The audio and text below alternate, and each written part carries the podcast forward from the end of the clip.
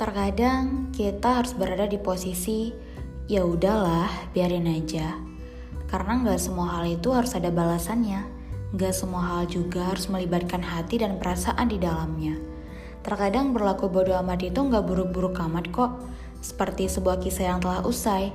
Ya biarin aja lah, nggak perlu melo yang terlalu lama, apalagi kalau sampai nyakitin diri sendiri.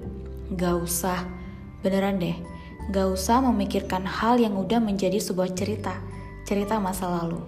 Semua orang juga pernah mengalami patah hati, pernah kecewa, pernah galau, bahkan pernah berada di posisi terburuk sekalipun. Jadi kamu itu gak sendirian.